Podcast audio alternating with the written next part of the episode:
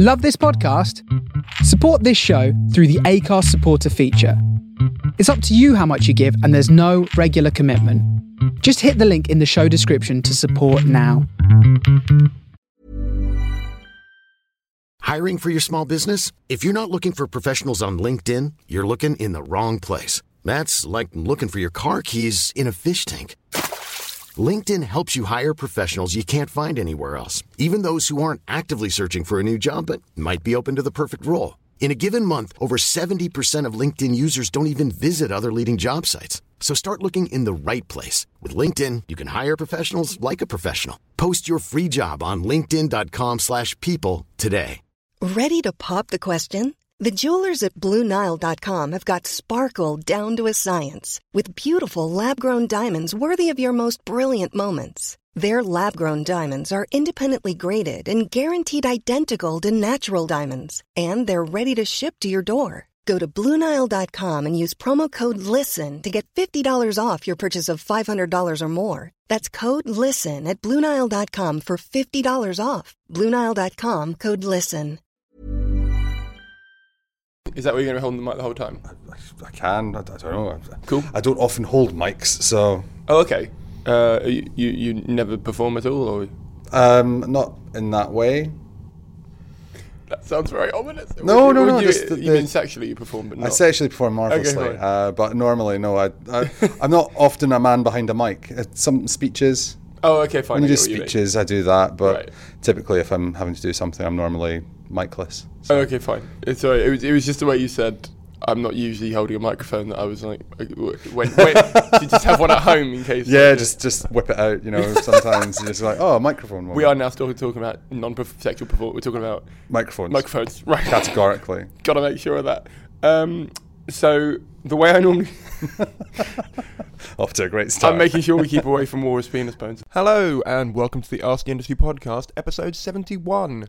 For those of you new to the show, my name's Simon Kane, and this is the podcast where I interview the most influential people from the worlds of stand up, radio, TV, and today, the Edinburgh Fringe. JD Henshaw, also known as JD, also known as Jay Dizzle, is the founder and operator of Sweets Venue at the Edinburgh Fringe Festival, which also operates the Brighton Fringe Festival and the Horror Festival, and a number of others that we get into during the interview. As part of my never ending, I say never ending, it'll end when I get them all, but as part of my never ending quest to interview the Fringe Venue managers at the Edinburgh Festival, I got him on to talk about Sweets Venue and what they offer different to other venues, how it's been for him opening up his roster to more comedians when historically they've been more about theatre productions, as well as how he sees Sweets fitting into the ecosystem of the Edinburgh Fringe and much, much more. I think this would be useful for anyone who is looking to go to the Edinburgh Fringe and wants to find an alternative place to the free fringe that doesn't have the budget for the big four, as well as anyone who is just generally interested in how the fringe operates and maybe hasn't heard so much from the Sweets venue, considering they kind of keep themselves to themselves, and also given most of my audience is the comedy industry, maybe I haven't heard that much from Sweets. As always, if you're new here, please hit that subscribe button. If you're old here, please consider giving us an honest review on iTunes. But without any more delays, this is JD Henshaw. So the first question was going to be because you're, and I don't mean this in a bad way, you're one of the newer venues at the Fringe. Yep. Would that be fair to say? Um, sort of, I guess. Seven years now. Mm-hmm. So yeah, newer, newish, new-esque, Okay. new-esque. New-esque. okay. I was wondering why you started one. Ah, why did I start a venue? That is a great question. Um, Thank you. I I started a venue because I was a performer, a writer, and director. I, I still do two out of those three things on a regular basis. I tend to leave performance to other people who are better at it than I am, and basically got to a point where I wanted to have just that idea of a venue that reflected what I thought I would want, how I would want to be treated. I'd had a few different experiences with different venues, some good, some okay, nothing horrendous, but just that sort of thought of the massive moment of ego where I think I could probably do something a little bit better, I guess. Oh dear, ego. Mm. Yeah, I know. I, I like people who aren't comfortable with their ego. Um, it, it- no, I'm. I, Uh, like, I would hope that would happen to other people. Yeah. well, it's it's more. I'm I'm not comfortable letting people know why where I'm comfortable with my ego. I'm. You know what I mean? That's fair. yeah, Yeah. I'm Yeah. fine with it, but I just don't want people asking me about it. So, That's interesting. So you. So does that, but does that mean you had to stop performing?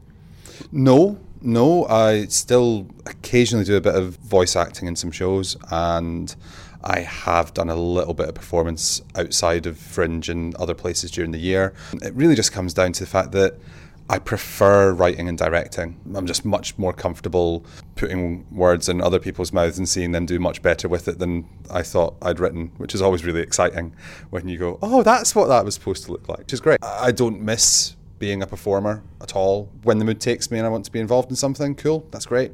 But it rarely does because I'm yeah, I'm just much happier behind the scenes. Enjoy it. Just remembered.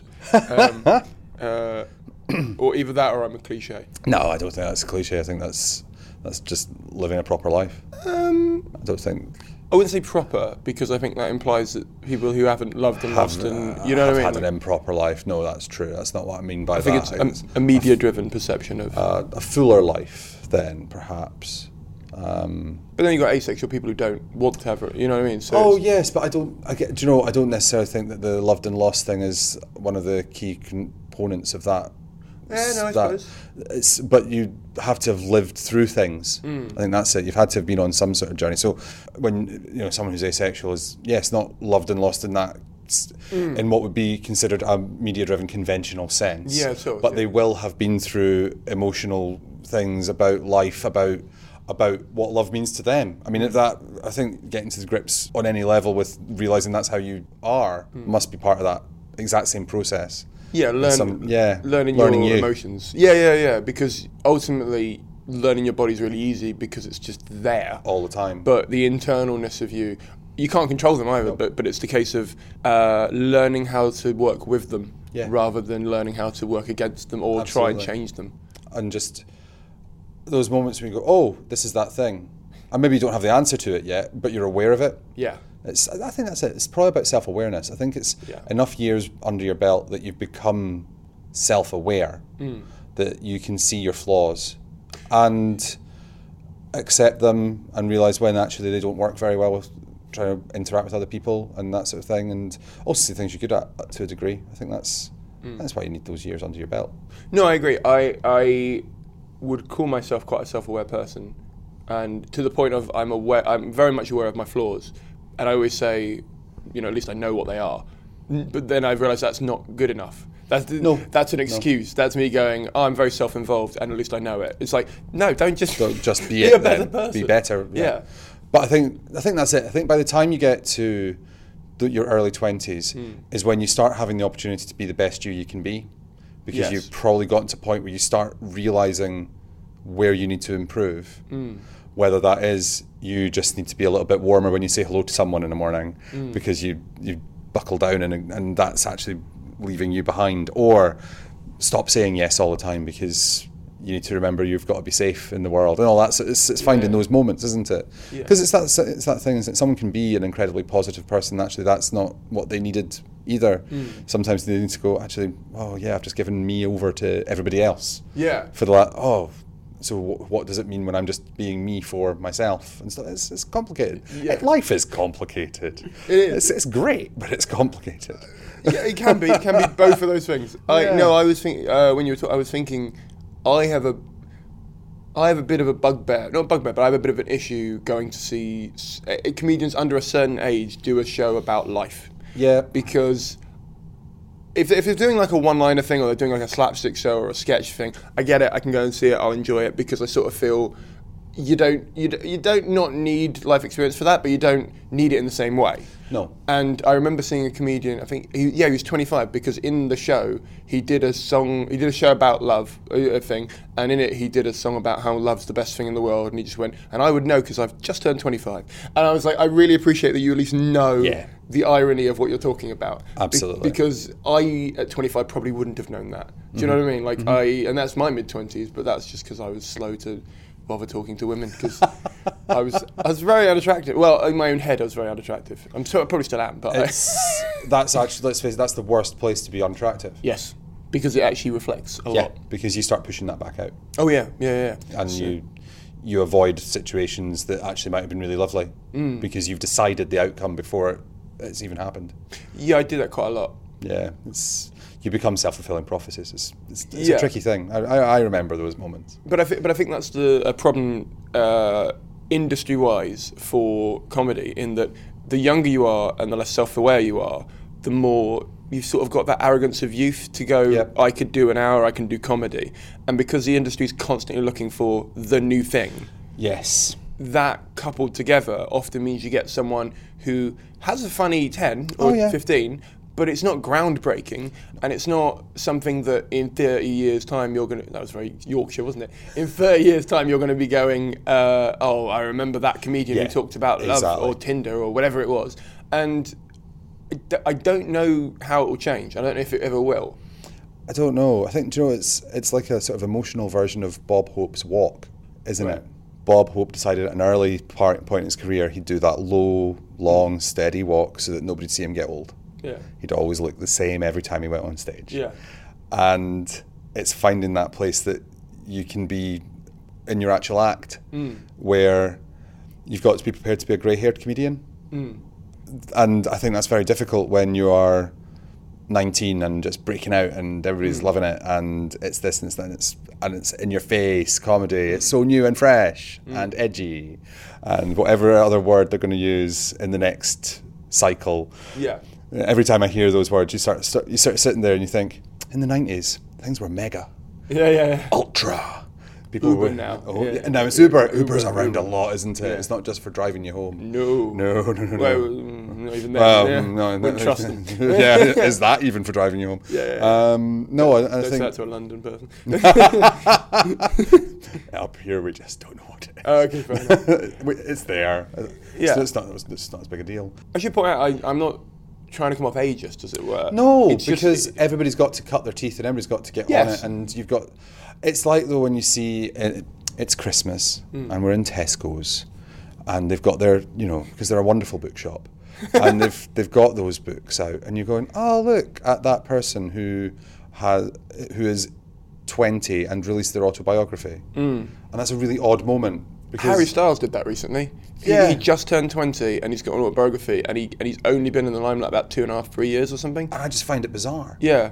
I'm like, I've seen your story. It was X Factor. They, and that- they cut it down to three minutes. Was good. It could be a Vine now. Why are Yeah, you. it's a very odd moment, and I'm not saying they've got nothing to say. And I am. Well- Harry in particular, I'm saying. Yeah, I suppose. Sue me, they, Harry. They've probably got nothing to say that we haven't already heard. Yes. Because we've watched it. Yeah. Especially now, Hmm. and especially a reality show star. That that is an incredibly focused moment, isn't it? Where you have been fed their story, which I'm now about to get fed again. Yeah. Um, but I'm sure, as the, the back blurb's going to tell me, that there's these unbelievable and unforgettable moments that we must find out about from when he played tennis for the first time or something. I, I don't Yeah. know, but it's I find them odd. Well, I, f- I find it odd when comedians go on shows like that. So I, I, I'm, I'm friendly with Sam Wills, who's Tapeface, who's been doing America's uh, Got So- Talent. yeah, yeah, of course. He's been nailing the shit out of that, Be, and I think part of that is because what he does can translate to a room that size, whereas I think comedy to that size loses something. There's an intimacy that just goes Yeah. away. Yeah. There's, you're not having a chat anymore. Yeah.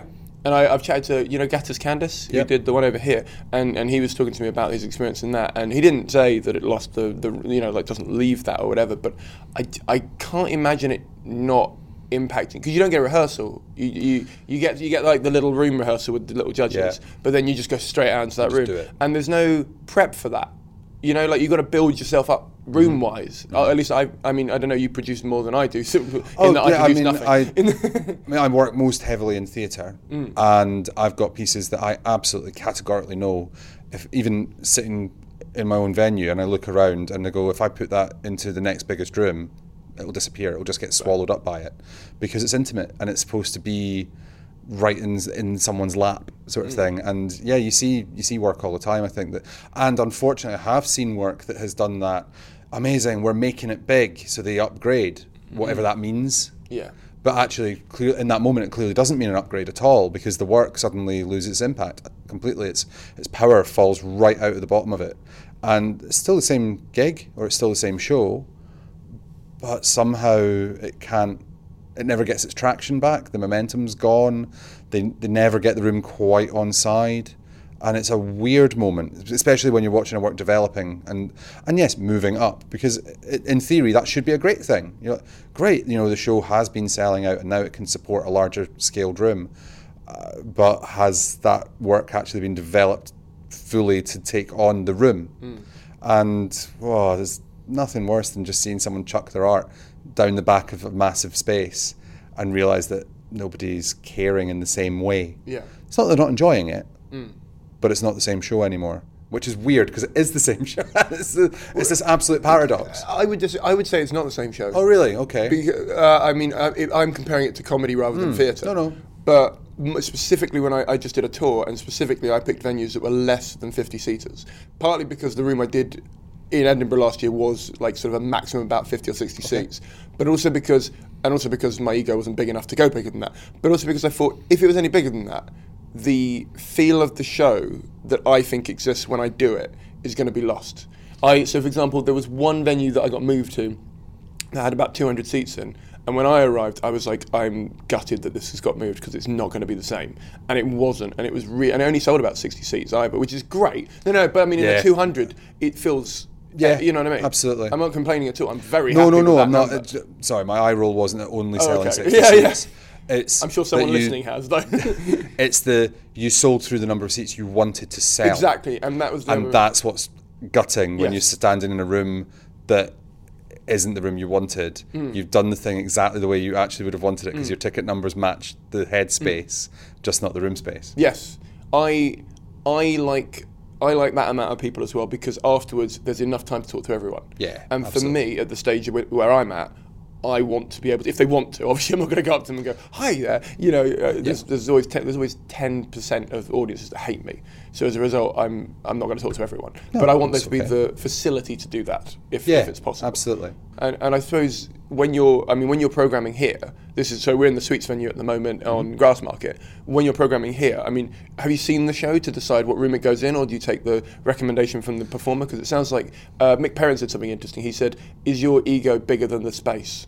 And and you know you got to try and pick it out that way. So I presume you as a programmer have to see the show before you even program it, or I try and see what I can. It's not always easy, especially with international work. That's of course. just please do come, and, and you do. You sometimes get that invite. Please come and see our show at. You know, I would love to see you in Colorado. That sounds amazing. Buy me a flight. But I'm, I'm on my way. Yeah. Um, but so you try and see stuff.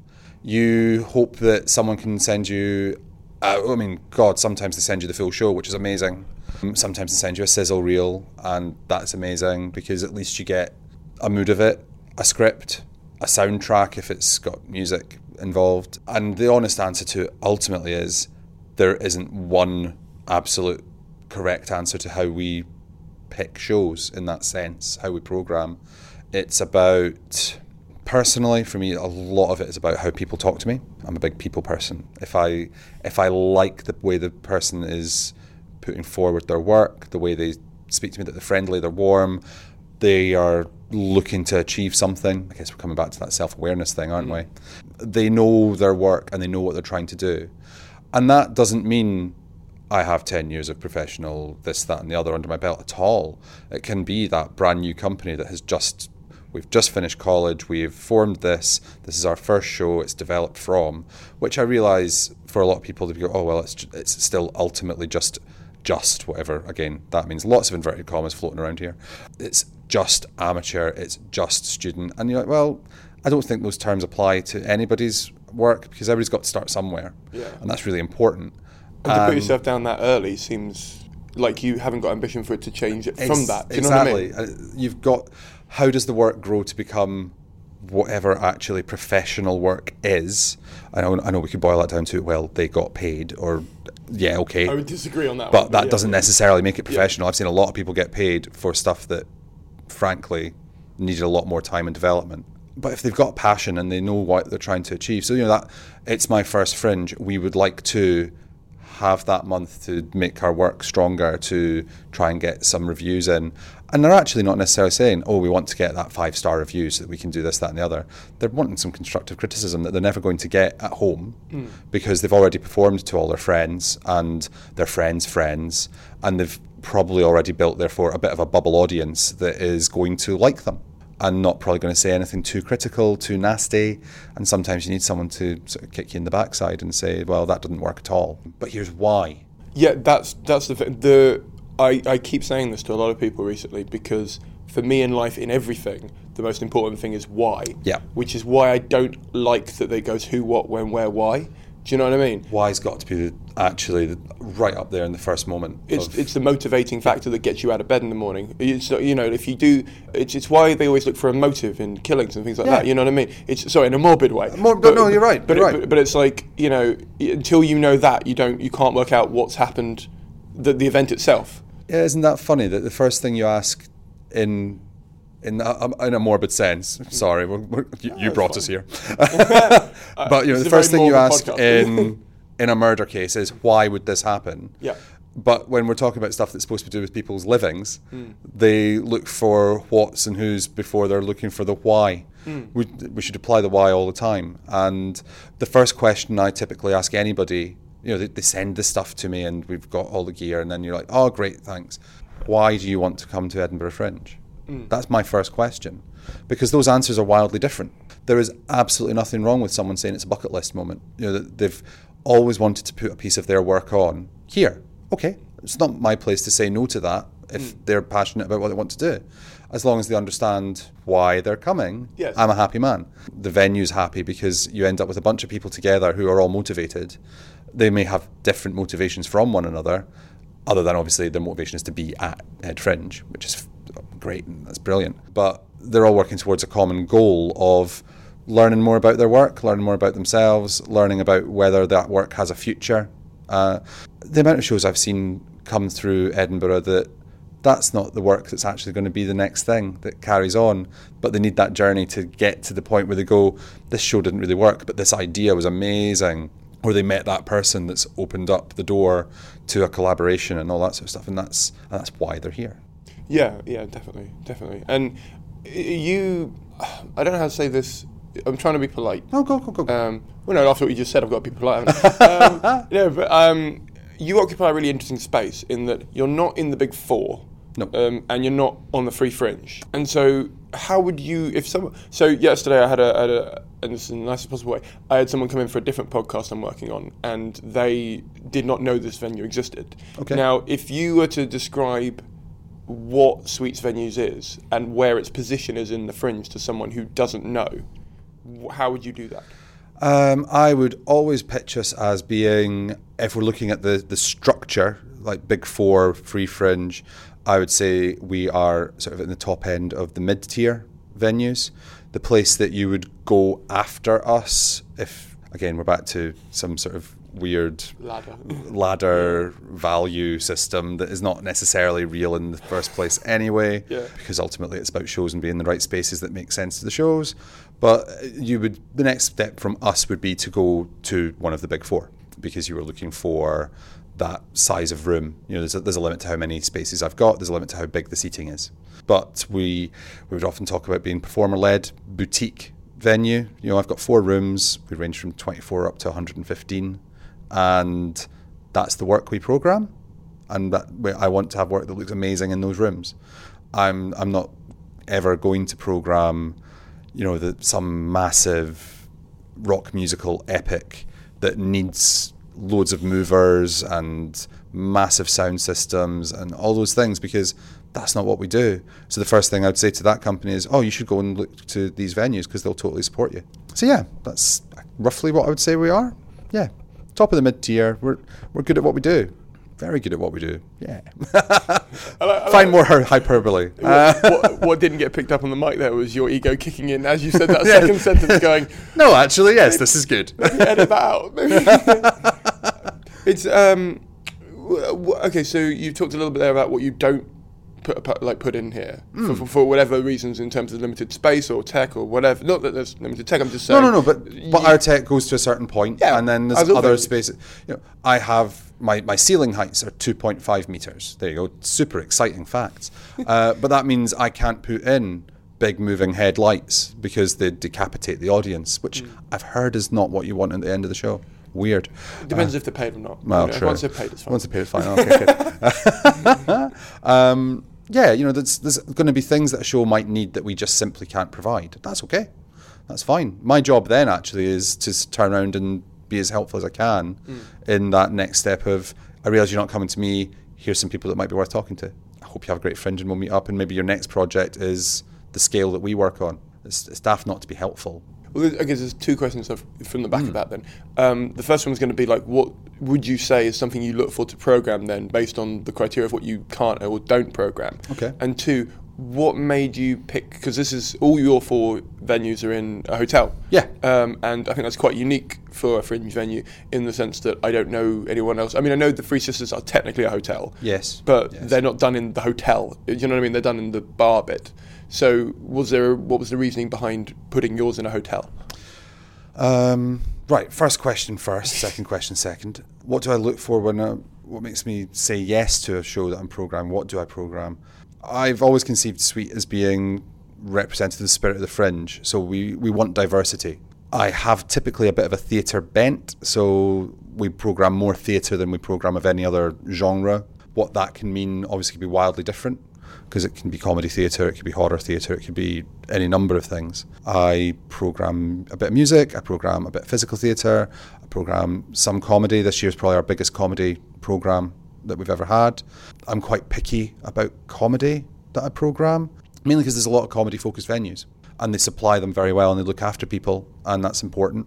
I look for something that's a bit quirkier, a bit different. We've got a lot of character comedians, we've got a lot of surreal comedians, and again, we're coming back to that thing gut feelings, stuff that just I go, do you know what? I want to work with that person and I'm going to have a good time working with them. That means the world to me, actually. And then you, once you start with a good relationship, you're going to have a good fringe because everybody's working in the same direction. And it's, it's really important. And because of the scale we operate on, we run Sweet like a family business. I'm speaking to all the acts from day one. They all know me. We don't have an office. So I'm the person they can just come and find. So it's, it's a personal relationship It's really important to us. Yeah, that's that bit. Second question. Where were we at the second question? So it's okay, my brain. Uh, uh, it's morning, and, and, we're halfway through the fringe. Where were we at the second question? Well, was I was I was going to quickly say that I, I I love when promoters say how they run their venue because obviously some people run it like you or like Bob or like uh, whoever, uh, Bob Blundabus, yeah, uh, yeah. run it like no, a family. Bob, Bob's a good guy. He's a great guy. Um, uh, uh, you know, they run it like that. Uh, I know I've had Karen Koren on. Like I said, I've got um, Ryan at the Pleasance coming on later yeah. on today, and it's interesting to know how they see their operation rather than just I mean, when I did Just a Tonic last year, the thing that made a massive difference to my experience to it was it was when uh, someone pointed out to me that you know they've, they've, got staff there, not just you know you're not just doing a free show where there's no yeah. one around. So I went in a day early and met everyone. Yeah, because, oh, that's a great idea. Yeah, and they I remember they were doing the induction and everyone was saying what they do, and I said, "Oh, I'm a comedian." And they went, "You're not meant to be here for another day," and I was like, "No, I am because we're working together for a month. Like yeah, it doesn't make any absolutely. sense for me not to come and say hi. You know what I mean? Like I'm here a day early. All I'd be doing is sitting and picking my ass in the venue." in the flat waiting for my show to Yeah. start otherwise. And and it made a massive difference. Now this year they're- they've come back and I'm not there this year obviously, but loads of them remembered me and like it's Which it's, is it, great. It feels nicer to come back every year that Yep. you feel like you're. Do you know what I mean? Part of something. Exactly. Even if you're not there. important. Yeah. yeah. It's hugely important. This is an incredibly brilliant, difficult, wonderful, horrible, stressful, Month. chilled out month. um, it will do everything to you. And for us, it's hugely important that people get on. Mm. There's, there's no reason to not have a good time Mm. and that you feel supported. And we've got a team that all our team are either they've either performed fringes before or they've worked fringes before. They work year round in theatre, which is a big deal to us. They work in tech, they work in all their fields as their jobs. We don't really tend to take on anybody who hasn't gotten either stage or actual working in a theatre experience, hmm. which is a big deal to us because we want to know that every act that walks in the door knows from the start someone's there who's been where they are and understands it and knows how frightening and brilliant it all is at the same time and can can genuinely sit while while it's a cup of tea moment and go yeah this time when? And you can share the experience which is important That, that was another thing I liked about Just the Tonic. I'm not plugging them in yours too much, but Darrell used to perform, and it was really nice to be able. Oh, he still does on and off, but it was just nice to have a performer be in charge of the Yeah. venue you're in because a it meant deal. that you, yeah. Um, well, from my perspective, anyway. Well, yes, I think it's a big deal. I'm not saying that's how everything should be run. Of course Oh, not. not all. got their own Yeah. models. For me, it's imperative that all of us here have been through that experience. It's why I still put my own shows on every year. And I still sometimes win, sometimes lose because, like I always say, if I ever find the actual answer to Fringe, where this will work every time, well, I'm probably going to bottle that up, and I think we can all have a lovely holiday together. It'll be hmm. good, because that's just not how the Fringe works. You know, hmm. some she she can be fickle. She can be fickle. She's very fickle. Yeah. yeah. what worked one year doesn't necessarily work the next, Oh, and yeah. vice versa. And it's it, yeah, complicated. We're back to that. She's she's a massive, complicated beast to try and navigate, and and no point in trying to control that Oh, no. experience. You have to go with it, and sometimes on your side, and sometimes it's not, which is a tough thing to deal with. Uh, I think I think a lot of th- this is the thing. Uh, I'm a bit of a control freak. I mean, I'm aware of that self-awareness. Um, but the the problem I have is with a lot of comedians who try and control stuff like the fringe. You can control certain things of your career path, especially in this because you have autonomy over a lot of things. Absolutely. But when it comes to the fringe, I think I- I'm all for if you want to buy PR and I'm all for if you want to buy a marketing thing and an advert and all that kind of stuff. But you got to remember that that is so uh, a shot in the dark or Yeah. or throwing shit at all. And it's not a bad thing at all because it can pay off. Absolutely. But you cannot. I think I think a big thing that I learned, especially from talking to PRs and, and, and other people involved in marketing for this podcast, is you have to learn that they will never promise you that they can do anything. No. Because they can't. Like, and if they do, they're lying. Yeah, they can. What they can promise you is that they'll put their hours in, and they mm. will make they will make do their very best to make those connections happen for you. Mm. To try and turn around and make any guarantee at all at this festival, or indeed any festival. Actually, let's be honest. Whatever the scale is, you can't say wherever we take our work, someone might not come and see it, or loads of people come and see it beyond our wildest expectations, and expectations. We've got to manage those expectations. A big part of our role is, and, and in that support, is to be honest and straight with performers uh, and audience, actually, because there's an audience expectation as well, which we've got to look after. It's a complicated position, actually, being a venue, because you, you serve two masters.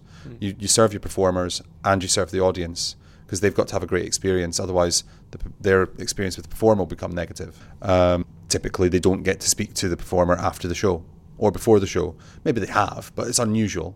Um, and so, you know, there's nothing worse, is there, than going into a venue, feeling a bit ignored, had bad service. You sit in a show that's 50, 60 minutes, and the first 10 to 15 minutes of that show, you're still grumbling to yourself about how difficult it was to get a ticket. Have they engaged with the work? No. And then the worst thing happens the door opens, and the person standing outside, it's the person who's made them grumbly. So, uh, that's, that's the death of that show. The person could have done their best night, and that person's not seen it. They've not seen that show. They've seen something through their own head. So, it's a big deal to us to make sure that we are on top of all of that as far as is humanly possible. Make sure that performers are informed and understand and don't not promise the moon on a stick because that's ridiculous, and that Good the audiences are on it, um, and that the audiences are looked after so that the performer has the best opportunity to have a great gig, whatever that is, whether that is comedy or theatre or anything. Our job is to make sure that we've got an audience in that are, you know, we all know the arm folded audience that can sometimes turn up saying, entertain me. And that's always a tough, tough room. But ultimately, our role there is to make sure that we've got a performer who's been given all their calls and they're all happy and they're ready and their tech's prepared and sound's working, lights all work, everybody's happy, room's good. And then the next job is to make sure the audience come in smooth, easy, happy. And then the performer's going to have the best opportunity. And that's it, isn't it? It's, it's about making opportunities. That's what the fringe is about. But yeah, PRs can't promise that. And as you say, if they did promise, if they, any, I think anybody who promises something other than we will give you the best of us, our best service that we possibly can, well, then they're lying. If they start telling you, you will make this much money, you will have these many ticket sales, you will have these reviewers by name, or even saying, I guarantee you will get X amount of reviews, please stop talking. You can't say those things. And that's exactly what leads a performer to going, oh my God, this was a terrible experience because they've been promised all of this stuff. And why didn't it materialize? in That's really hard. in, Buddhism, uh, they say that the biggest uh, pain in life comes from your uh, expectations not being not being the same as the reality of the situation, and uh, I'm slowly learning that's more and more true. Yeah, and it's it's hard. And God, there's nothing worse than a. a piece of work that you've programmed, you adore, you've seen it, and it's not getting any traction. And you're doing everything you can to try and get that audience in.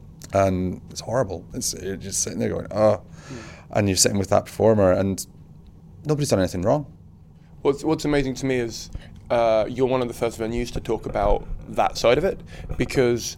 Uh, something I talk about quite a lot is the story that people take away from the show, not the actual experience of the show itself, because everyone that uh, memory will become distorted and changed and, and almost uh, Chinese whispered into Absolutely. it was good, it was bad, I'll go see them again. But the feeling they take away and the memory they take away is the story that they can have that is unique. So, uh, for example, I, I had a gig in Derby and a woman came, uh, she was uh, bringing a guy on a uh, blind date and he didn't turn up. And I gave her a refund because I said you shouldn't have to pay for a ticket if the guy didn't turn up, especially for that kind of thing. And she emailed me like two days later and was like, I didn't actually think you were going to give me a refund. Like she was like surprised by it, and she sent me a thing through saying, "Oh, let me know when you're back. I'll definitely come and see you again." That's and lovely. I, and Yeah, I, really yeah, good. Yeah, but I love the fact that she's going to go away with a story. She'll Yeah. remember the show was good because I remember she was very happy at the end anyway.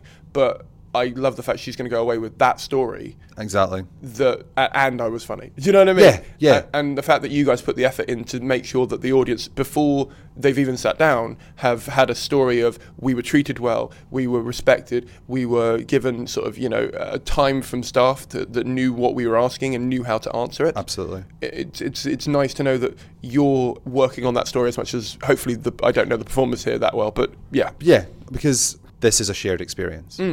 We're here to be part of the fringe. Performers are here to be part of the fringe. The audience are here to be part of the fringe. Hmm. There's no them and us. There's all of us in it together. Yes. And we have to create that perfect, lovely moment that they all can have that together. That the show they've picked. I'm not saying everybody's going to like every show they pick. Of course they're not, hmm. because people are people, and comedy is very personal. Theatre is very personal. You, we all read into things because we all see things through our own lens. I totally get mm-hmm. that. But you want to be in the position that, well, do you know what?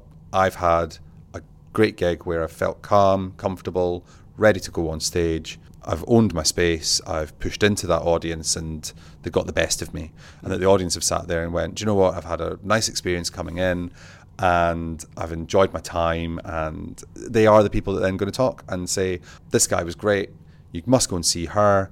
You must do these things." You know, that, and that's what we all should be trying for because word of mouth around here is so powerful, mm. And that positive positive vibes is is a big deal. It really is. It, it's uh, whenever I talk to a journalist or a reviewer, I always ask them their opinion on whether their review starts word of mouth or whether they find the thing because of word of mouth and are helping push it forward. And it's always interesting to find out which I, I, I don't. I, I've, I know because I've got messages from the podcast from people who think a reviewer who thinks their review pushes word of mouth. They think that's arrogant, and I'm like, is it though? Because there are a portion, and I know it's a narrowing portion of people who still read those reviews. Now, I don't. Uh, my opinion on it is irrelevant on this because it's not about me. But I find it interesting when uh, the reviewer gets their chance to sort of because how they discover shows is is massively interesting to me as a performer, but Yeah. also I imagine for you who helps push out and gets the PR for your shows to get in their head. Yeah, absolutely. Yeah, it's a big deal. The, reviewers, do you know what? They're people. That's actually the bottom line. They are just like any other member of audience. It's just they've got a pad and pen, and they've got some stuff they want, and they're willing to talk, and they have come to a point in their life where they think their life experience and their performance experience is strong enough that they think they can talk about it, and that's good. That's really positive. Um, but they are people, which means the the trick. It's not a trick. Because if it's a trick, then all relationships are a trick. Um, Don't get me started. A lot of issues. it's, it's get to know them. That's one of our jobs, and it's a nice job because you end up speaking to nice people. It's about going. Do you know what? I know so and so from X likes this sort of work. I'm not saying they're going to like the show, but I know it's in their wheelhouse. There's no point in me pushing a show onto someone that they don't review that sort of thing. That's ridiculous. I've, and I've I've had my own shows reviewed by reviewers who should never have been in the room, and that's gutting. Uh, I had a review for a show that I'd directed and co-created, and it was a multimedia piece. And the opening line of the review is, "I've never liked multimedia shows," and you go, "Oh, well, thanks for coming to review the show that's clearly stated to be a multimedia show." I don't know where to even go from that moment. So, uh, unsurprisingly, bad review. So it's about, but that, that shows exactly the problem right there. That- that- of- it's playing the system though, because Yeah. if you're if you're a multimedia review comedian, do your research into which reviewers do that or enjoy that, and just don't invite the other ones. And but but the downside to that to me is. I've seen there's a guy and I won't mention who it is who keeps putting like from it started like with like big things like the Scotsman and stuff and it's got less and like I see it on all of his big things he keeps like they're getting less and less in terms of uh, size of publication Right. and all of them are five stars. And that has made me question the whole because I'm like, you can't be five stars to every publication. There's just no, No. way that every publication is loving what you're doing. No, that's impossible. I know, and I, I want to ask you. I don't, I'm not going to do it during the fringe. That's not fair to a performer no. at all. No, no. I'll wait till afterwards. But I'm like. I don't know how. Have you just adjusted the show for each reviewer? Like, have you like made like a different ending to make sure each one loves it? That'd be amazing, wouldn't mean, it? and that would that would be diligence to getting five stars. But I was like, I, I literally, I, I know I'm okay, but I was like, you can't be getting. The, it's just No. It's it's like if I see a Chinese restaurant that has all five star reviews on Yelp, I'm like, someone must have hated you at some point. at some point, because and that's okay. Not in a bad way, yeah. But I'm just saying you Yeah. can't. You oh, but yeah. You shouldn't be able to please everybody all the time Mm. Because that has to be impossible. Has to be. Someone's going to have to come out of that room going, meh. Yeah, and they're my, they don't they're my favorite. it. They're They my just- favorite because they'll give you the best feedback. Yeah. Mm. Yeah, that's where you learn.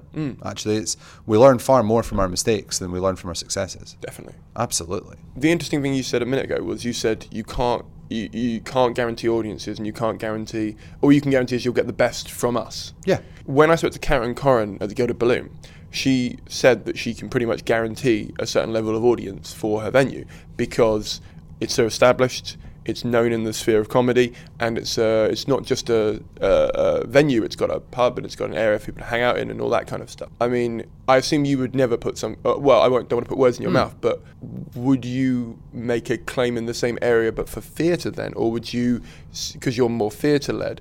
But I mean, how how what is the split then? Let's do it this way. What's the split for comedy to theatre for you this year? Oh gosh, um, we're probably looking at about thirty percent of our program is comedy, and we're probably looking at about fifty percent of it is theatre, and then the the rest sort of making up a bit of music, a bit of this, a bit of that. Right. And if you if a performer were to approach you Hmm. and say what I mean, because the, the thing I, the thing I hate about performers is when they ask questions like, "Oh, what are the average ticket sales for your comedy shows?" Well, it's like, Yeah. well, if five sell out and twenty don't, you average it out. It's twenty seats a room or something. You know, That's that it. doesn't work. And also, you don't know who worked harder, who didn't work harder. Yep. all that kind of stuff. But if you were to get asked something like that, and you and and it wasn't, it, it is never that simple. But if you were to try and answer something like that, or a, or a critique of something like that, what would you say? I mean, that's fair enough. Uh, I mean, I would open with everybody can make numbers do whatever they want. He says there's a massive cautionary tale. Uh, there are some venues that will tell you certain figures statistically, and I'm sure statistically they found the source and the sample to make those correct, but it doesn't tell you the whole story about a venue. It do- of course, it doesn't. There has to be shows that fail. And I'm sorry, that sounds awful because it sounds really instantly negative and instantly reductive. There has to be. That's an awful turn of phrase. But there will be shows that don't make it that are brilliant but never find their audience. That could be through a bajillion factors because as a venue, our responsibility is How would you like to look five years younger? In a clinical study, people that had volume added with Juvederm Voluma XC in the cheeks perceived themselves as looking five years younger at six months after treatment. Look younger, feel like you. Add volume for lift and contour in the cheeks with Juvederm Voluma XC. Reverse signs of aging by adding volume to smooth laugh lines with Juvederm Vollure XC. For important safety information and to find a licensed specialist, visit juvederm.com. That's J U V E D E R M.com. Not for people with severe allergic reactions, allergies to lidocaine, or the proteins used in Juvederm. Common side effects include injection site redness, swelling, pain, tenderness, firmness, lumps, bumps, bruising, discoloration, or itching. There's a risk of unintentional injection into a blood vessel, which can cause vision abnormalities, blindness, stroke, temporary scabs, or scarring. Talk to a licensed specialist to find out if it's right for you. You should celebrate yourself every day, but some days you should celebrate with jewelry. Whether you want to commemorate an unforgettable moment or just bring some added sparkle to your collection, Blue Nile can offer you expert guidance and a wide assortment of jewelry of the highest quality at the best price. Go to BlueNile.com today and experience the ease and convenience of shopping Blue Nile, the original online jeweler since 1999. That's BlueNile.com. BlueNile.com. I'm Sandra, and I'm just the professional your small business was looking for. But you didn't hire me because you didn't use LinkedIn jobs. LinkedIn has professionals you can't find anywhere else, including those who aren't actively looking for a new job but might be open to the perfect role, like me. In a given month, over 70% of LinkedIn users don't visit other leading job sites. So if you're not looking on LinkedIn, you'll miss out on great candidates like Sandra. Start hiring professionals like a professional. Post your free job on linkedin.com/people today. To everybody simultaneously. And very similar, it's, it's a microcosm version of the Fringe Society itself. It's an open access festival. We are supposed to be equally responsible to all of the performers that come into our venue and promote and push and work as diligently and as hard as we possibly can for all of them at as relatively equal pace as you possibly can. That's not always easy because sometimes you've got some shows who don't supply you information. You know, you, you, you need hooks. It's difficult to approach the press if you've got a show that doesn't tell you anything about what's what makes them unique. Their journey to get here gives you the story to actually talk about. You, you can't make it up. But you asked if I was to actually answer number questions. Well, no, but you don't. Hmm. You don't have to answer with numbers if you don't want to. No, no. I, I guess I can I can talk about a sell through rate for the venue. So we typically see ourselves selling at about fifty percent houses, which means you've got some shows that have done obviously very well. You've got some shows that have not, and you've got a lot of shows that are bubbling away at good numbers, and that's really good. But we're back to exactly what you said. You can have some days where everything's selling out, and then another day where something has a has a Black Wednesday, or you know, so we've got a couple. Every year we find there's a show that has one day that just for some reason they can't shift it, and I couldn't tell you why. We've often found them to be a Tuesday, but then other people will tell you Wednesdays are their difficult day, so they take a Wednesday off in their as they've been at Fringe for a few years. It's it's a um, a- actor superstition type thing. You- Yeah. You have one year where Wednesdays didn't work, and you So go, therefore, Wednesdays are Wednesdays awful. don't work. Wednesdays Yeah. are awful, and it's like, well, is it that, or is it like you said, the the fringe is a, a fickle mistress, and just so happens that year it was that. Yeah. And you're taking off the day that actually loads of people would come. and yeah, and that's it. I think trying to define defining the fringe through statistics is always going to be reductive because it doesn't actually speak about the experience. And it is something of a curate's egg because everybody's going to describe something different that will make them look bigger. And you know, we all want to look massively successful. Nobody wants to just just be successful. So you find the things you're really good at and you talk about all of those. And I was going to say I'm no different, but obviously I've just sat, said all that right now. So obviously I am different. I've got shows that succeed and they're really good. And but is that success in terms of selling tickets, or it's success in terms of something else they've set their target at? And there's the best question. So I've got shows that succeed because they get touring, and that's what they wanted after this. I've got shows that succeed in selling bums on seats, which to my mind should be the last thing that you come to Edinburgh Fringe for, because if you come focused on money, you're going to have a difficult time. This is not, it's a- pay to play festival, and that means you should be coming with a view of development of your work. I'm not saying you shouldn't come wanting to break even or make a little profit. Of course not. That's but that's the gravy to my mind. It's always been the gravy to my mind when I've when as I do every year, put on a show. I personally I put on my work because I want to develop it. I want to tighten it up. I want to make it really good. I want it to then tour afterwards. I want it to go around the country, maybe abroad. I want to have reviews. I would like to have some industry. I want I want civil, constructed, critical feedback on my work. Sometimes, unfortunately, more often than the other, I'm I'm successful financially, but a lot of people seem to put the burden of success on finance. But back to I think some of the shows that I've had that didn't work, I learned a hell of a lot about myself and my work, and my actors learned a lot, and we we put together better shows out of the rubble of one that didn't fly the way we thought it would. So that to me is hugely successful. I know that sounds like a Pyrrhic victory, but actually having a show that you go right, okay, the critical response was mediocre. Um, I had one a couple of well, three or four years ago. It did okay. It did okay. You know, the reviews were average. It was hitting in the middle every time. A couple like really loved it, but most of them, completely honestly, came in hitting that mid card review level. You're going, okay, so there's something not working in this show that is not pushing it beyond that boundary. Cool. So you take it away and you learn from it. The, the work that comes after that was better because of it. Do you find so you've obviously been building your comedy uh, section of your program over the last couple of years? Do you find the fact that you were historically theatre based a hindrance on promoting comedy shows? That is an excellent question. I my job. think it is your job. You do it very well. Thank you. Um, Don't stall. I'm joking. no, no, no. I'm, I'm. I think that it I'm joking. is- I don't think it's a hindrance. I think it it makes us really focused on what sort of comedy we want to look after. This year we've taken a couple of risks for us in comedy.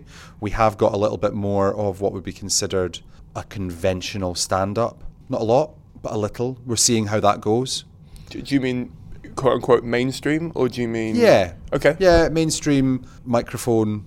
Um, let me tell you some situational things that have happened to me in my life type stand up comedy.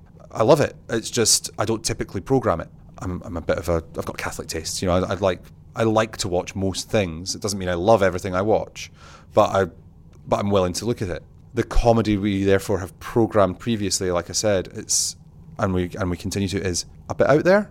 It's it's off the beaten track. It's doing something different. I suppose there's therefore to me, if we're making it about me and my ego, or about there we go. We've used ego a lot in this interview about my tastes, which is it's not ego, it's taste.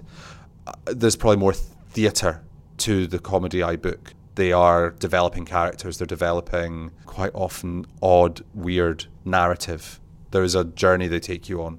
So do I find it a hindrance? Not as much as I would have expected, because yeah, we we're not famous for comedy, and I totally accept that. We also say that to every comedian that ever, has ever approached us. That's important. We're back to honesty. Um, We should know that before they apply, really. Oh yeah, Yeah. absolutely. And hence why I would say, you know, if you are looking for this, this, and this, you probably want to look at venues X, Y, Z. Well, the, the reason you're on is because you're expanding in comedy, but also the way you're expanding in comedy to me is quite interesting because I think a lot of pre fringe ones take on a lot of shows without seeing them, and that's not a bad thing or a good thing, but I'm saying that they select shows in a different way.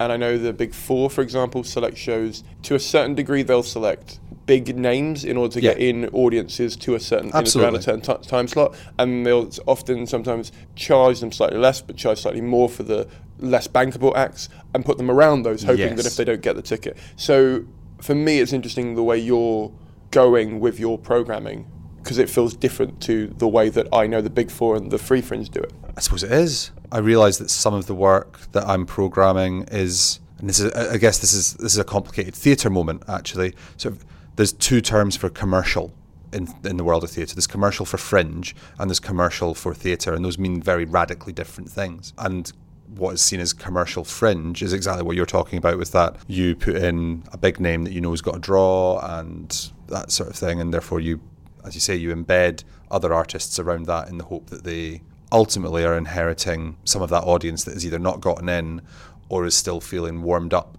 and want another gig. Yeah, totally. I see that. Makes sense. I'm approaching the comedy that I want to book. I want to book. There and that's it. It's stuff that I think fits the venue that we can therefore back to that thing that we can look after and actually try and develop that work with them. That's a really big deal. We're I'm not saying we're co-producing everybody's work because that's ridiculous because some of them have got their producers and they're or they're self-produced, but we are there to be part of their production experience and our experience should be there to help them. So it does help when you can actually turn around and go, actually, do you know what? I know this this reviewer who they are typically theatre, yeah, sure, but this is the other thing they love because you're in you're you're in the crossover space, so they'll come and they do, and they get typically, you know, I'm not going to say it happens every time. They get good reviews because we find the right people to connect them up to, and they were looking for that piece. And we're really lucky. We, we've gotten a lot of people who have decided to move on from Free Fringe because they were looking for something new. They were looking for things that had a bit more technical support, a bit more staff support, that they wanted looked after in a different way. That Free Fringe is absolutely brilliant for that entrance level, and then for people whose work actually is fairly lo-fi. They're not looking for you know they can go right. Do you know what? I can turn up in the space, and I am ultimately even if everything fell over, I could do I can do my set and I know what I'm doing. Um, as soon as people are saying, "Oh no, I need a light to come up at this point in my show," free fringe obviously gets a lot more complicated. Oh yeah, a lot more complicated. Um, and I think, relatively speaking, most of the time, Free Fringe is fairly honest about that as well. And there we are, it's back to the ecosystem of the fringe. So that work is no longer actually viable in those environments in the way that it would want to be. So we're a nice place to come to. We've always been very free fringe friendly in that sense. We always put shout outs for people to bring their buckets because I love change. Change is great. And we've found amazingly people like notes. So, you know, we've always had good relationships and we, we run late night cabarets and it's, it's the best way. You get to know folk and maybe maybe the following year they come to you or maybe three years later they come and they want to work with us and that's great. Or they actually end up never coming to work with us, but they knew that person and uh, you know, for me, a big thing is I've got a lot of artists here this year who have come because they knew someone who'd been here and they wanted to be here. And they'd heard good things, and then we spoke, and then we do the thing, and we find out that, yeah, this is a good fit. And it's great, it's the best. And back to that family business thing. And it's, it's really exciting. But we're back to work I want to small p produce. It's, it's, a, it's a really weird relationship because we are a small team operating, as I say, a boutique venue, we get very involved. We're there to help a lot, very personal. And you've got to be passionate about the work that you're programming. And there's there's nothing on here that I don't want to watch. I sadly don't always get to watch everything because unfortunately you've got to go and do the day job, which there's that old adage, isn't there? You're either at the fringe or in the fringe. And it makes it so complicated to see the shows, which is heartbreaking when you've been working with someone for six months towards bringing that piece over and you realize that because the the work ends up scheduled at that time when you always have to be at this thing, you suddenly realize that you don't get to enjoy the actual live experience that you were really looking forward to. That's really difficult in this job. Yeah, I can imagine. It must have been really frustrating. Yeah, massively, because you're just sitting there going, "Yep, I've been waiting six months to watch this show." in my space and you know they've they've flown over from wherever and you just sit there going I'm never the, the amount of times I've actually been in the queue walking through the door and then someone goes, This has just happened. Could you come and help? And you go, Yep, of course, because that's the job. That's your job. That's yeah, my yeah. job. And that was the day that you could see it. It was the only day because you had meetings the next one and blah, blah, blah. And just uh, heartbroken. You just go, oh. And I was going, Oh my God, it was the best. You go, I'm so happy. And then you are happy. but on a personal well. level, yeah, you're going, Ah, I've seen nothing. Yeah. yeah. It's, it's uh, interesting in the. Um, well, we'll get to Brighton in a minute, but at the Brighton Fringe, I always do the uh, Caroline of Brunswick. Yeah, that's, that's my favourite venue. oh, lovely venue, and uh. Cliff is amazing. Cliff is great. Yeah, and he is amazing at going to see pretty much the opening night of every show. Yeah. Especially as the fact he lives and works in London, like the fact that he, you know, like schedules his trains ahead of time to come down and see stuff. It's uh, it's it's very uh, I've done Brighton three times now. It's very reassuring each time to see to know there's one audience member in the room the first night. Yeah, uh, absolutely. Even if it is the guy who's seen you however many times. Absolutely. I mean, the good thing, I guess, is from the, the from the personal frustration thing. Okay, there's sometimes I don't get to see the show that I've been so excited to see. However, I know full well that either Annie or Mill or Sarah or Alex or anybody else in our team have managed to go and see it. I know that it's not that Sweet hasn't gone to see the show. It's just that I didn't make it into the yeah. show. But there's no show that's on at the moment that hasn't been seen by at least one of us that works here, which is great, and that's really yeah. reassuring. Um, because also then that person come back and go, "Oh, mate, that was brilliant." And as much as I'm gutted, you go, "Ah, oh, good," because also the team that I've got here, I've brought here because there's a good reason to have them here, mm-hmm. and I trust them. Mm. So when they're t- coming out going, "I loved that," you go, good because I trust your opinion mm-hmm. and I'm not wrong and I've totally gotten this right and you're excited and I'm good and you go good I'm glad they're here and I'm glad we're pushing and I'm glad we're all working to make this great thing happen because people love the show and it's it's the best feeling that's that you're totally buzzing after that even though you've not as a as a, as the venue manager as the artistic director I've not managed to get to see it here I at least know that I was right and that my gut my this was this is the right show to have, mm. and it's a great piece of work. Has worked out because the people that I, I love and trust most around me, which are my team, are are coming out loving it, and you just yes, excellent win. Definitely.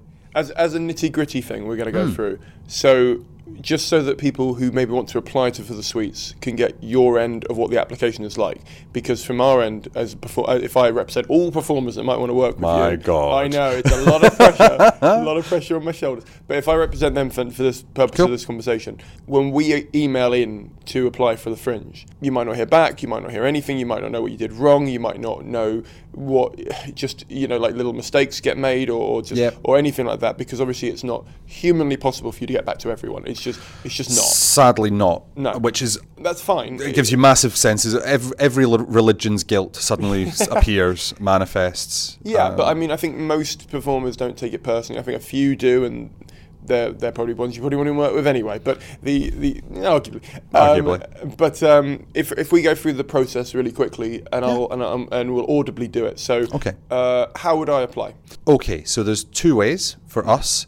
Uh, one is you can go via our website, and there's one of those sort of fill in drop down menu type application forms that allows you to put in a whole bunch of info, and you send that to me. That will then pop through, and then I'll get back in touch. That's at its most basic. If I'm being 100% honest, if you want a much better shout, do that because I need that piece of paper because that piece of paper is really super helpful. But send me an email alongside it. Send me At the same time, or a few days later, or I'm genuinely easy Ozy. It's, it's, I get them where the, obviously yes you get the hi there I've just sent the application form here's some supporting material you get one a couple of days later just to go hi just to say uh, I, put in the application a few days ago just touching base and all that stuff that will say all those things and then hopefully what actually will happen is they'll also be telling me the personal stuff about the show the, the form is great and don't get me wrong there are shows that we book through just the form and nothing else in that sense. But of course, there is something else because I'll phone you and we'll chat and we'll talk.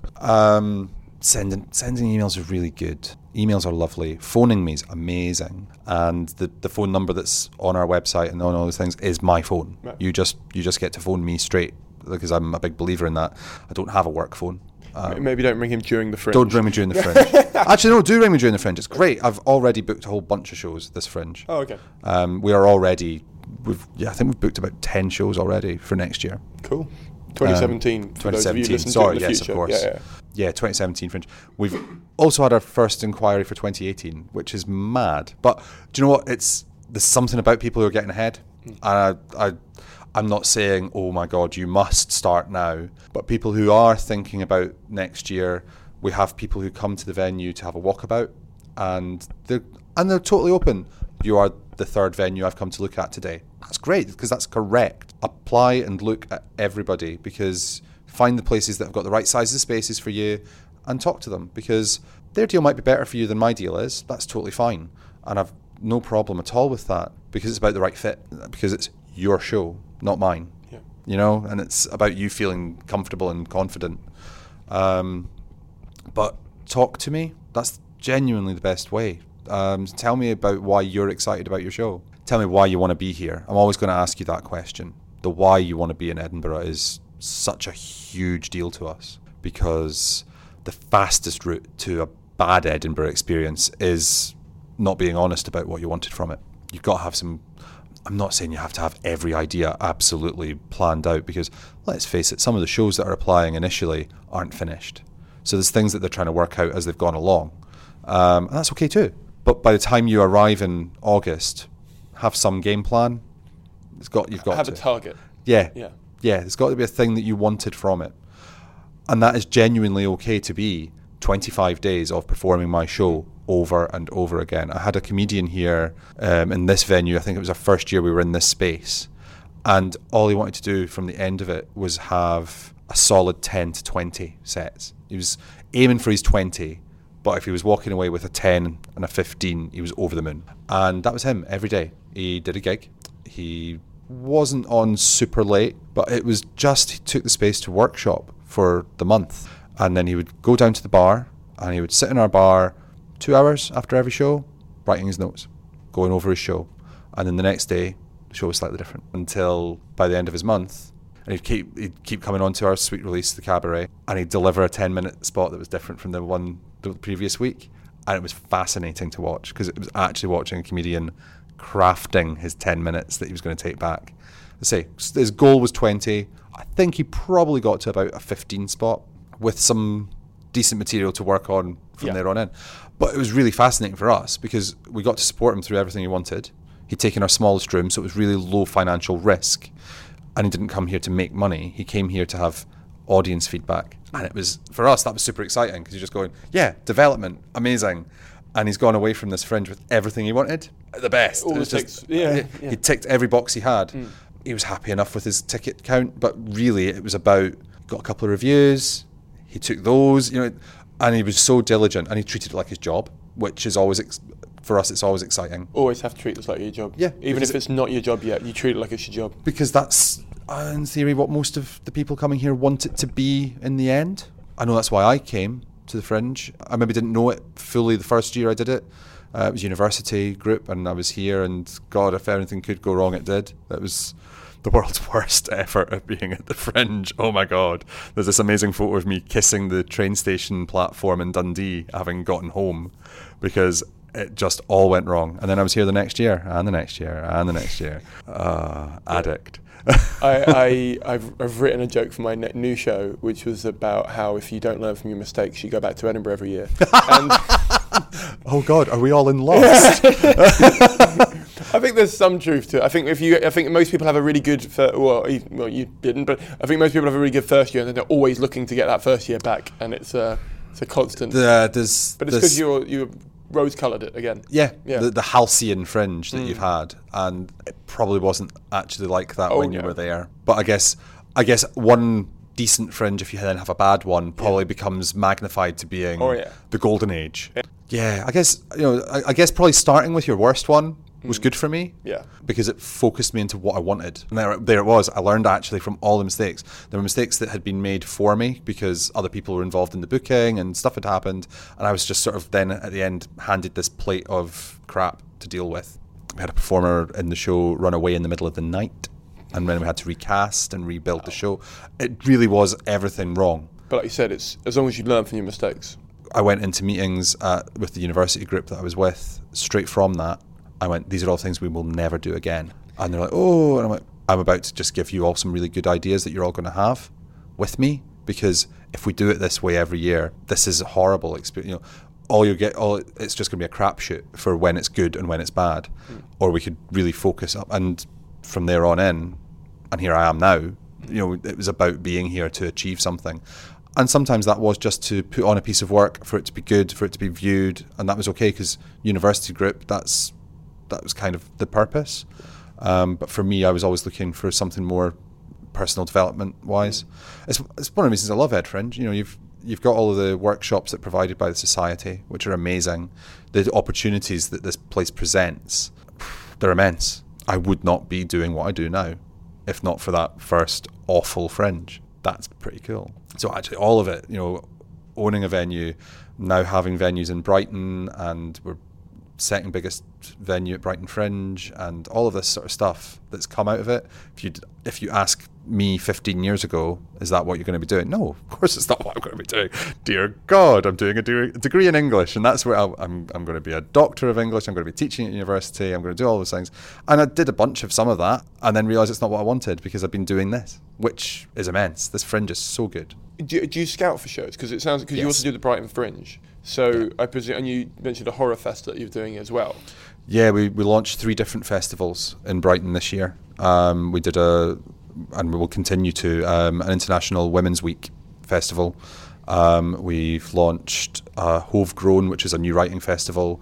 We've got Horror Festival coming up in October, and we're doing a mini festival for International Men's Day, just because I thought it was important to balance out Women's Day and Men's Day, and it also means that Richard Herring can be absolutely supported in his tweets every time November hits. Sorry, I have a, I have a, I have a joke about um, disliking both days. That's why I was smiling That's fair about enough. thing. Yeah, I'm quite looking forward to never having those festivals again. I'd like to be in that place. That's Yeah. that's sort of the goal of them. Actually, Yeah. is to get to the point where you never have to have them. Yeah, that, that's the point of my joke. Is, Yeah. that, is that I don't I don't think we I, I hate International Women's Day because I don't think they should need a day, and it annoys me every year that you still need a day. That you still need it. yeah, yeah, I and, completely and, that- agree. And that you only get the same number of days a year as pancakes. To me, that's insulting. It's ridiculous. Yeah. And I completely agree. I, at the very least, we managed to make it out to seven to ten days out of that one, which I suppose is something. Competing with Shark Week, so you're good. Exactly. That's good. um, but no, I, I'm hoping to make those festivals redundant one day. That'd be lovely. That'd be the dream. That's the dream. That's That's, the dream. exactly what they're for. Hmm. But and, and that is actually why we wanted to also reflect the International Men's Day thing because it's a much more positive m- message, and it'd be quite nice to get to the end of needing those positive messages Yes. because it's just life. Yeah. That'd be nice. That'd be nice. I'd be very big fan of that. I, I don't know how long that's going to take, unfortunately. Probably longer than we've got, Yeah. but I'm happy to be part of that process. Definitely, definitely, and I think it's a good thing that you're part of that process because I think I think the frustration I have. I wanted to start a feminist podcast, and I and I uh, and I just I know how I want to do it, but I don't know how I'm going to name it and how it's going to work yet. But it's about how feminism affects men because I feel like it would be an interesting subject to cover, and it'd be an interesting way of me looking at my own internal, Mm-hmm. like not not sexism, but your your cultural bias. Yeah, yeah, 'cause which I we've all think is- got it. yeah, I think it's a massive difference between being sexist and being culturally biased. Yes, absolutely. And I think also you're not ignorant if you say something ignorant. You're ignorant if you keep saying something ignorant. That's it. And I and I want to explore that side of me. We're all works in progress. Yes, Absolutely. Um, and so I want to work on a podcast in that area because I feel like I, I keep whenever I describe myself as a feminist, I say I'm a white feminist. Like I don't I don't fully understand other cultures' experiences of, femi- Mm-hmm. of feminism until I barely understand my white female friends' ones. But at least I've spoken to them about it more than other cultures. Yeah, and I that's understand not, what you mean. That's not me avoiding it, or it's just I haven't done that yet. And I don't know if I'll have time to do that yet in my lifetime. Yeah. Do you know what I mean? Yeah. Um, we can't live everybody else's experience in our own life. Exactly. It's impossible. But I'd the love to know more. The best we can do is it. try and make as much of a positive movement towards that as we can with our lives. Yeah. And, and sadly, part of the reason why I wanted to start it is because I've met, and, they'll remain nameless, I've met a lot of people who do not take women as seriously as they should do because they have internal either misogyny or sexism Yeah. or cultural Yeah. bias or whatever it is. And as a result, as a man, they will take my side of that more seriously. For worse, and I completely Yeah. agree with that, that not being a good thing. No, no, no. But I think it's a good thing that if I get my voice into the conversation, they might listen to the Absolutely. other voices eventually. yeah, you know? that's all you can hope for. Yeah. It is all you can hope for is to just keep saying, talking about the stuff that should be getting talked about. Yes. Yeah. Yeah. Yeah. I still need to work out how I'm going to do that because I don't want to get my hand bitten off by that. Yeah. But It's tricky. I think it's worth getting involved It if is. I can make a difference. Yeah, And- absolutely. And, I feel like I'm entering it again for the why. I feel like I'm entering it for the right why, not just because it's a good conversation that's there. Absolutely. You know. But it's uh, but I like the fact that you've got involved in that as well because I, uh, uh, it's easy for a promoter I think to take a step back and and um, avoid. Uh, uh, the, there was that quota thing with the BBC a little while ago that everyone had a go at him for, and for better or for worse, at least he was trying to do something Trying to do something, yes. his execution might not have been the best. No, but but there's a there's a baseline principle Yes. that's positive.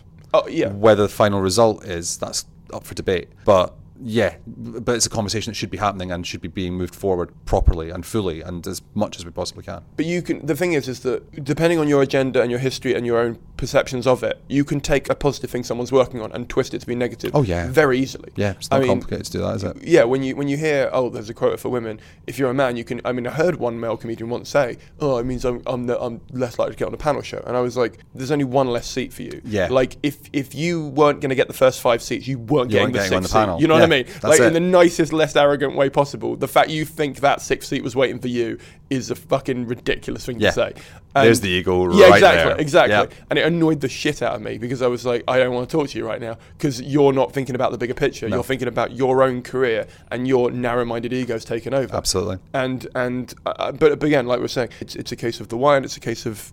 And I think that's a good thing. But let's talk about the Hmm. the non the non contentious one, the the writing one and the horror one. Yeah. What was the what, what- the writing one? I assume then is theatre based. Uh, it's actually a bit of everything. There's theatre Okay. and comedy in it. It was it was to just create a, a space in the sort of in the in mainly coming from the Hove area, just obviously because it's Brighton and Hove. But it was to create a space of local work out with Brighton Fringe. Partly because not everybody wants to be involved in Brighton Fringe. Also to create a sort of space where people could knock the edges off a work in progress. That it would be ready when it went into Brighton Fringe. Mm. Yeah. Because I think actually you should be putting up finished work when you arrive at that fringe, just as you do here, because there's industry and there's reviewers and the, there's the future of your career is sitting there, turning up with something that isn't quite ready. Even when we do put work in progress in brackets afterwards, I don't know if we're putting our best front face forward there. It's you're like, ugh, no, we should probably be turning up to these things with the work that is going to tighten up, yeah, but actually I'm happy to put on in a in a touring sense. So we wanted to create a better space for that. So local groups that were perhaps not ready for the next step and work that is looking to just as say knock the edges off so that they're going, yeah, it's it's maybe not finished but it's fighting fit. It's, it's ready for that. Definitely. And the Horror Fest? Horror Festival is to just create a new space for doing something a bit spooky, a bit dark. There's stuff for kids because we're hitting the October half term. There's stuff for grown ups. There's um, we've got escape rooms. We've got serious theatre. We've got kids gross science. We've got everything from it because it's a fun place to be in the dark sometimes and that that allows you to explore a whole gamut. Been involved with the I put shows on at the London Horror Festival before. I felt that was a bit of a mixed bag. I wanted to do something in that field. I, I personally work a lot in horror theatre myself, so I thought, well, why not? Let's do something fun. It's fun. Let's just have some fun. yeah, yeah, yeah, definitely, definitely, definitely. I've got two quick questions and then the quick fire ones. So one of the questions was going to be because you don't you don't do free fringe and you don't do pay what you want. I do do pay what you want. Oh, you do pay what you want. I've done pay what you want for the last couple of years. Okay, if my I'd bad. realised I could have gotten column inches out of that, I would have talked about it ages ago. I Okay. realised. What, what? Okay, what do you mean by column inches and what do you mean by?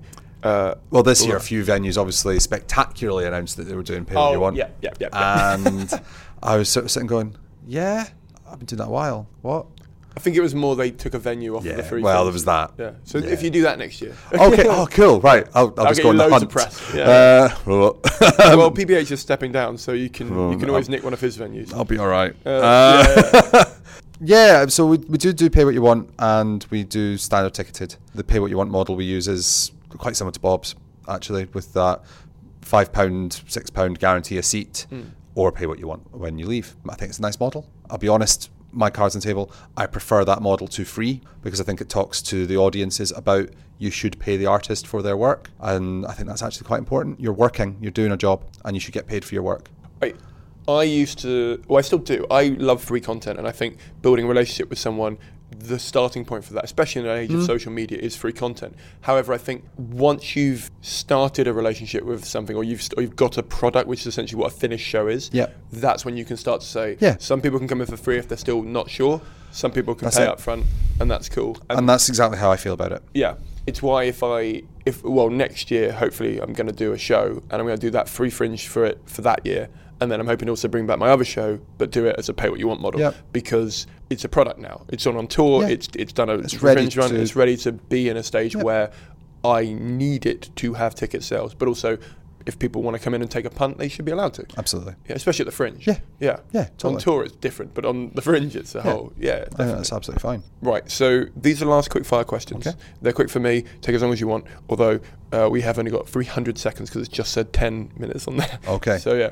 What is the best book on comedy writing or stand up you've ever read? Best book on comedy writing or stand up I've ever read. I'm gonna be honest, that's not something I've. I think we're gonna have to say no to that one. Sorry. Okay. What is the best show you've ever seen? And it is deliberately ambiguous, that question. Wow, that's an incredibly difficult question. I remember watching a piece of Australian burlesque in like 2005, which absolutely blew me away because it had narrative and emotion and storytelling, and it wasn't just tits and teeth and glitter. Uh, which is, you know, glamour burlesque's great, but this thing made me cry in places because it had really heartbreaking moments. I've seen some great pieces of theatre. I, I, I don't have a fully formed answer for the best thing I've ever seen because, unfor- unfortunately, fortunately, I've, I've seen so much. And it's a bit like what's your favourite song? Um, depends on the day, depends on my mood. There'll be points where I remember that show and go, oh my God, this thing is in my brain and I can't get rid of it because it was amazing. But then the next day I might be somewhere else in my emotions and the, that work doesn't speak to me the same way. Yeah, really tricky. I don't have a full answer. Oh, sorry, fail. That's, that's fair enough, fair enough. And to answer your question, Modest Mouse Belushi right now. Uh, ah, Yeah. good. It's good. uh, I, I, I, I- believe the show starts before you've started. I believe it's when they're walking in, and I've been trying to find the right song for Yep, people when they walk in, and that's my song for the next show because That's it's good. it's just on the teeter of making people feel uncomfortable that I Like like, it. Yeah, Like Uh, it. So I've been listening to it over and over again to make sure it doesn't annoy me. I've got songs like that, yeah, Yeah. that for shows especially where I've been sitting working on work and I'm Mm. and I'm sitting there going right, and I, and I've got a song on loop for Yeah. hours, and if I'm still loving it at the Yeah. end of it, I'm right. Well, my, my favourite thing about that song is the last line is who would want to be, who would want to be that asshole? And then I'm going to have, and welcome to the stage, Simon Kane, which I really like as a start to a show. love it. Um, Love it. Yeah. Uh, what is the biggest mistake you've ever made and how did you overcome it? Wow, biggest mistake I ever made, and how did I overcome it? Oof. Probably the biggest mistake I've ever made is, yeah, putting on a piece of work that wasn't ready. Actually, from a per- uh, purely personal perspective, putting on a piece of work that had I'd been workmanlike in my direction and not finessed it at all. And I watched it, and you know, it did okay actually, which is probably the bit that depressed me most. It did fine, but I knew I'd done a better show. So how did I correct it? I don't ever do that again. I don't say yes as often to directing gigs or commit to those in the same way that I used to because I realised that I was burning the candle at both ends too much and something was giving and it was the quality of my work and I didn't want that anymore. So I learned to say no a little bit, not too much because I, I am a very much a yes person. Let's make theatre, let's make work, let's make art, but a realisation that I can't keep pushing myself to do everything at once.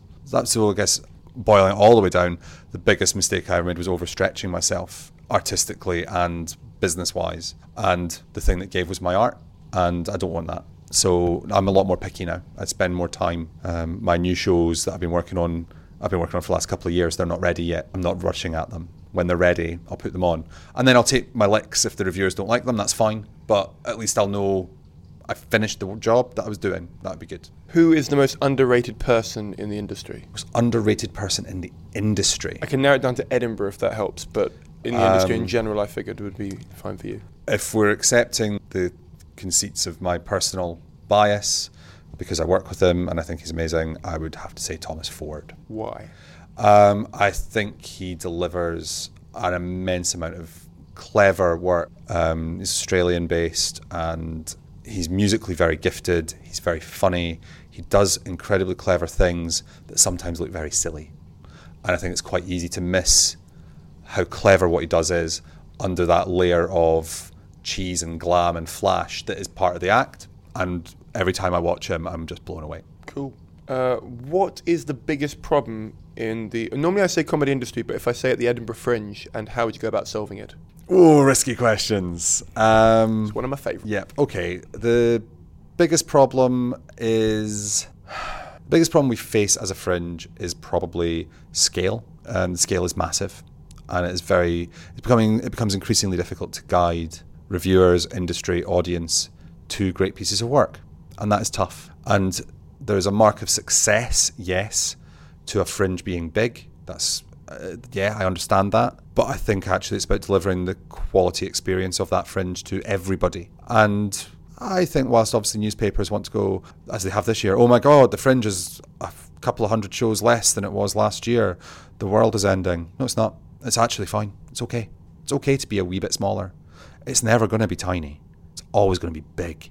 But there's nothing wrong with it having a little bit of shrinkage because the work that's therefore turning up is probably the work that needed to turn up and that's what we should be delivering is good quality thought through whatever it's here for is why it's here work not work that's turning up just because it should be in the Edinburgh Fringe. Yeah I think that's that's the risk and that's how we should fix it which is all of us need to fix that together. That's that's no one person's job.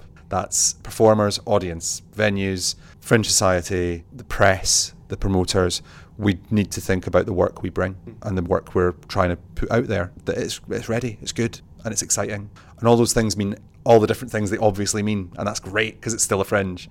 And it will be ludicrous and serious and heartbreaking and people wandering about going what did i just see? But they saw something that meant something and it was worth it. That's what we should be paying attention to.